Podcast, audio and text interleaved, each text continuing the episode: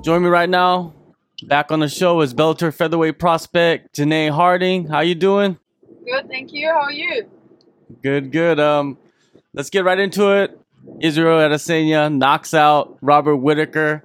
Were you surprised by that result? A little bit, yeah. I was like the event. We went up to Melbourne for the weekend to go see it. Couldn't miss an ANZ card like that.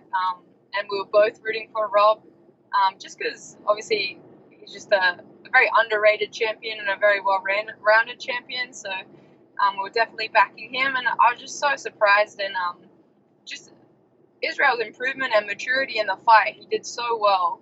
And big upset, but props to him. It was such a great performance at the same time. Such a great performance. Yeah, it was pretty insane how he would be able to come out dancing like he normally does. Everybody thinks that's new, but that's just him. He's been doing that for many years and going to that cage in front of so many people and perform. He is a bona fide superstar. I think he's just going to grow from there, right? Yeah, I think I was very impressed with his walkout, and I've always been someone who's been a bit of an advocate for that. Not really theatrical, but just something just a little bit more heartwarming on your walkout. Gives a little bit of a different vibe to fighting. I mean, obviously we all fight, but there's more to us than that, and it's kind of a little bit more personal.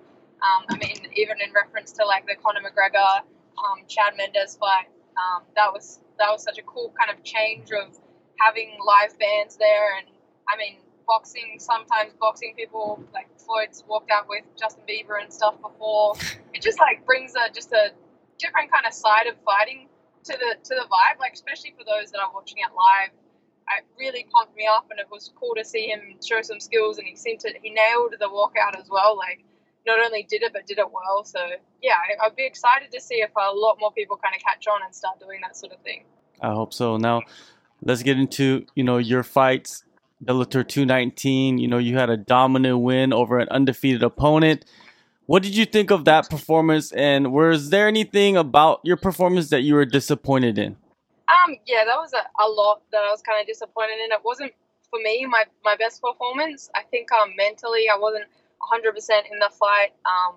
And then as well, we'd made a few changes in the camp. So I think a combination of increased muscle mass and just not being used to kind of a new physique did make a bit of difference in just how technical I was, especially coming into the third round. I was just a little bit sloppy and obviously gassed quite a bit. And I mean, I was still happy to come away and be dominant, especially in the striking part, which was obviously something that I concentrate on doing. But I was really looking forward to just showcasing my jiu-jitsu against someone who has such high jiu-jitsu, and just being able to show that as much as I'm a striker, I've been working my jiu-jitsu this whole time, and I have solid jiu-jitsu as well. It's just not something that I gravitate towards in the way of my performances.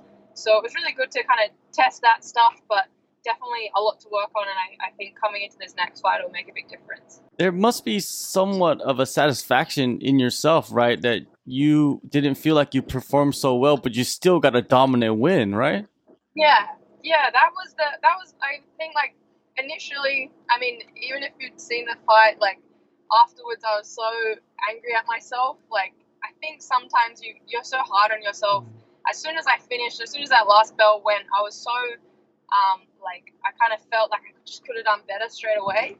And then as soon as I kind of sat back and, especially the couple of days following, looking at my performance and understanding that even on a bad day, I still dominated such a high caliber, opponent, it really made a big difference in me and myself and believing in my abilities. I think, obviously we're all super critical of ourselves, but I just wanted to be so much better. Obviously, you want to be better than what you are, but I just wanted to have that gap be so, I guess, substantial that it was very evident that I won. And as much as I won unanimous decision, I would have liked it to be a little bit more dominant. And yeah, it was always good to know that either way, even in a bad mindset and that kind of thing, I still came away with the win, and I can still rely on my abilities on my worst day. So it's good.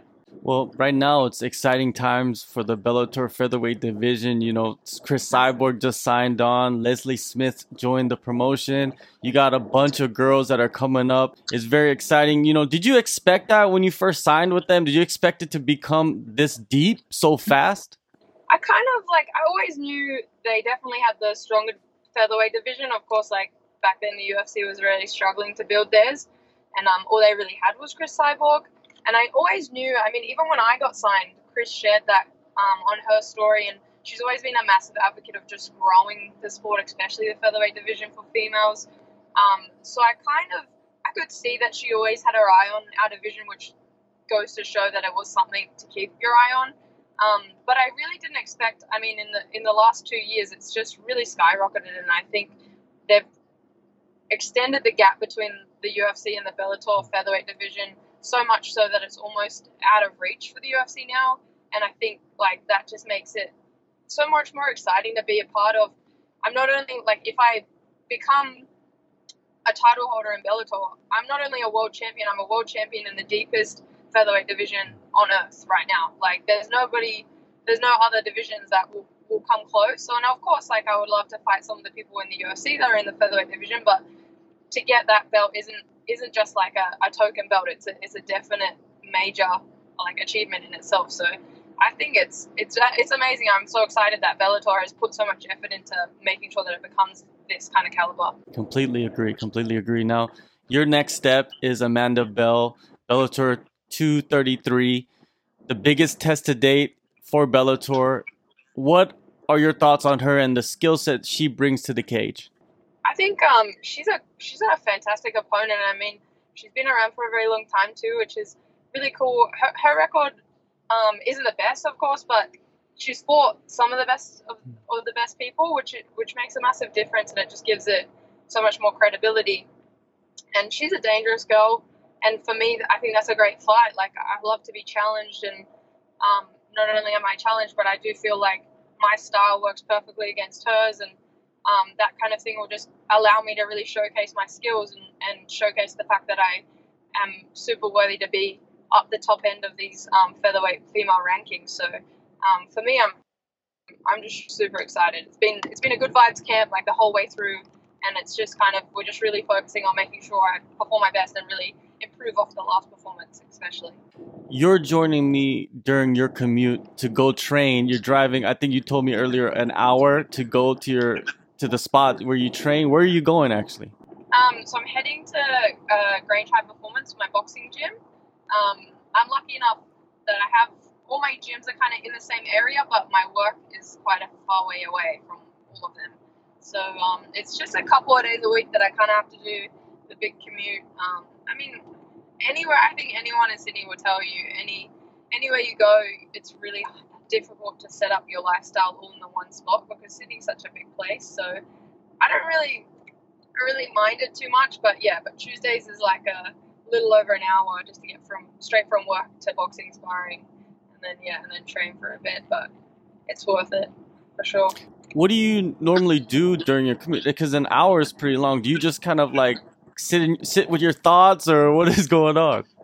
Yeah, it depends. Like, depends what I'm feeling. I mean, a lot of the time I'll throw a podcast on because that obviously helps utilize the time without being kind of on your phone as well. Like, I do social media a little bit on the side as well, so I try not to touch my phone when I'm driving because obviously that's pretty dangerous. And the best thing is kind of just like to keep podcasts on, or kind of just think and plan a lot.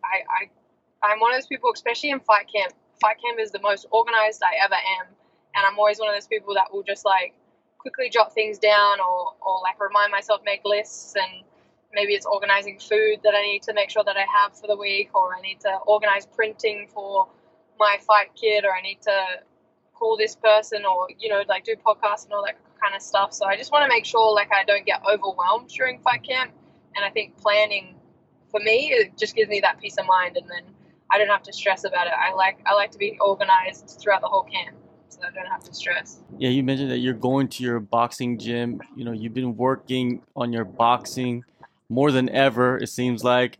How far do you believe you have excelled in the sweet science?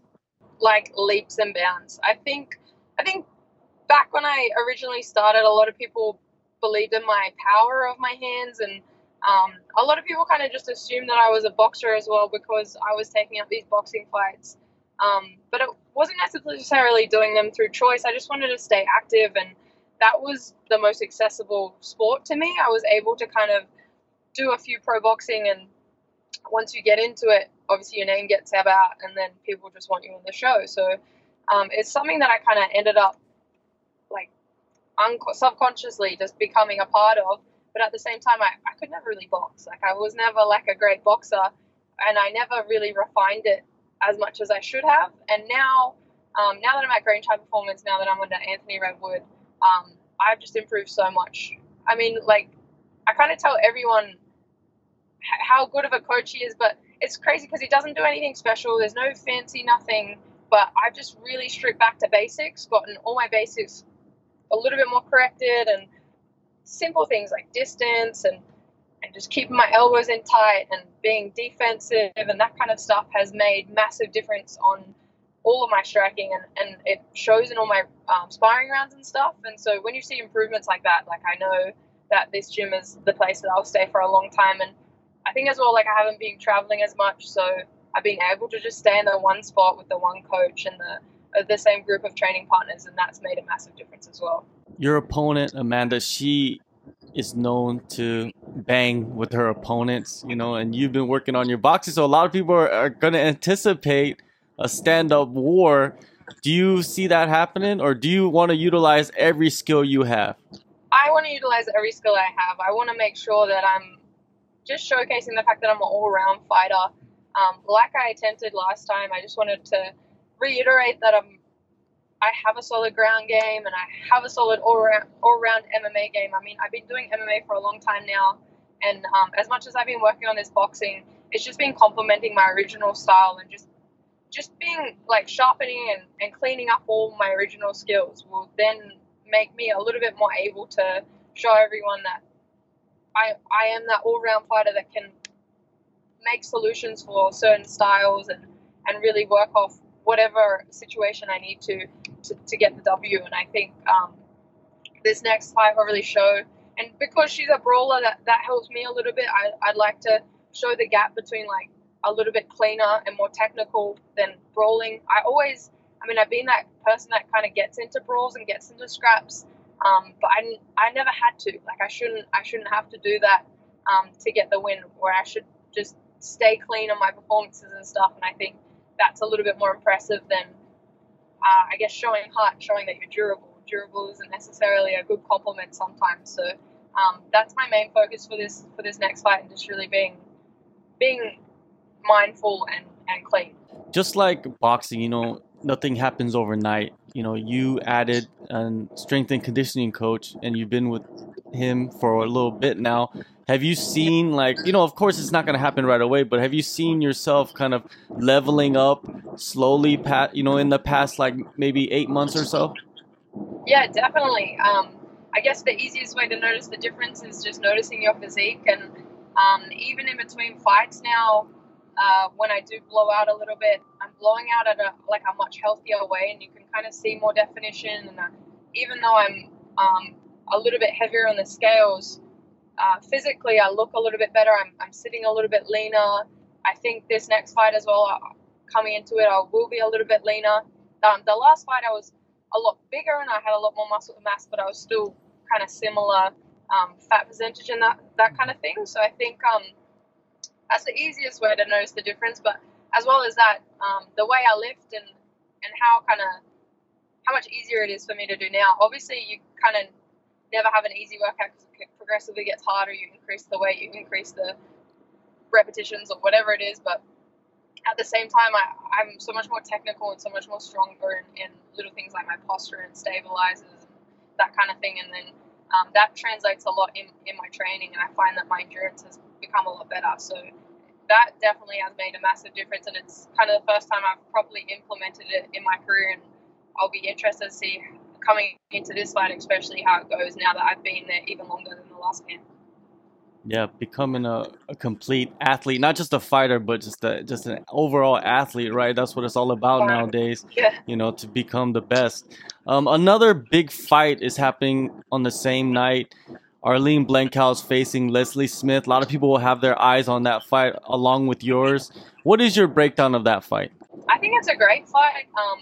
I mean, when Leslie got signed, I was super interested in that fight for myself as well. And of course, I've always been interested in a rematch with Arlene, and I'm sure we'll get our time, no doubt, now that we're in the same promotion. But I'm just interested to see how they go. I mean, obviously Leslie had a great run in the UFC, and she's a veteran on her own accord.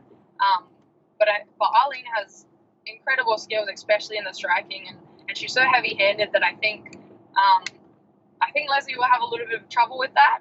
But either way, I think we'll make a great fight, and I'm just happy that I will be front row and center for it, and I'll hopefully be able to run out after my fight and watch it live because, it's such a great matchup, and I think with the featherweight division growing, we're just getting more of these great matchups that people are really tuning in for, and I think it will only progressively get better. Early 2020, Chris Cyborg will be challenging Julia Budd for the featherweight title. I think it's the biggest fight the division will ever have, you know, so far. You know, what are your thoughts on Chris Cyborg getting a title shot right away after she got signed? Do you feel like she should fight somebody, or do you like the idea of her fighting for the title? I'm not mad at her fighting for the title. I mean, out of everyone, I mean, even in our division, she's definitely earned it. From her Strikeforce days and Julia's Strikeforce days, they both are such great caliber opponents for each other, and I think that's probably a matchup that both been waiting for a long time. And Julia's such a strong champion that it's kind of the first match that would come to mind that's going to be Chris's biggest challenge. So I think I'm happy that she gets a title fight, and I'd just be interested to see who walks away with the title, and then how we go from there and who she continues to fight, because there's so many great matchups for her, not only Julia, but obviously people like Arlene and then myself and all that kind of thing. So I think it's just great for the division to, like, straight away draw attention to Cyborg, signing over to Bellator, giving her that title shot, and then, yeah, really bringing the viewers over and getting excited for it. Do you think Cyborg will knock out Julia Budd, or do you think Julia Budd will be able to knock out Cyborg? To be honest, I don't think it will be a knockout. I think, if anything, it would be a TKO by either ladies, but I just think... I think, like, especially now, Cyborg's a little bit more well-rounded, and so is Julia. So I would be interested to see, especially after watching Cyborg's last performance in the UFC, it was interesting to see how she went against someone who could take a few shots and going to decision and stuff. Now I think, as well, I do think she is slowing down a tiny bit just because of her age and because of her age in this sport as well. That makes a big difference. So I just think technically they'll go head to head in a few different sections. I think we'll get to see a few different areas from both women, and then I guess who makes the better decisions to come out on top. I really don't think it's going to be one of those, like, quick finishes from either girls, but either way it'll be interesting to see. Yeah, definitely a fun fight. Because Julia Budd seemed unbeatable recently, and that's why I like this fight, because it's like, can she beat Cyborg? You know, that's the big question. Yeah. Now, how you know, yeah, exactly. You've trained in Asia, you've fought in Asia. Bellator is going to Japan at the end of December. Are we gonna see you on that card? Do you want to be on that card? I would love to be on that card. Obviously, all my energy is going into this next fight. But I haven't really fought in a while, and I've only fought once with Bellator this year, so I would love to finish the year off active with a quick turnaround. I'm hoping to come out, obviously, with no injuries and no issues there. But Japan, I mean, of all places, Japan was the one place I didn't get to go when I was living in Asia, and I was kind of moving around to a lot of places. And to fight there, the fight fans in Japan are insane, so that would be amazing. And then with Fedor and the main event, like, that would just be an extra bonus, and all the Ryzen fans, I couldn't think of anything better. I have my sights set on my next matchup, and I'm kind of, like, hoping to move that along with Bellator soon. I have 2 fights left on this contract, so after Amanda, I've got 1 left, and if they can turn it around quick, I'd love to see myself in Japan for sure. Yeah, you know, maybe the winner of Blencowe and Leslie Smith. Who knows? It's like a little mini tournament, you know, on November 8th, right? Well, it's going to be great to see you back in the cage. You know, it's been a while. Bellator 233, Oklahoma. Thank you so much, Janae, for the time, and good luck on the fight, and hopefully we'll see you in Japan. For sure. Thank you so much. Appreciate it, man.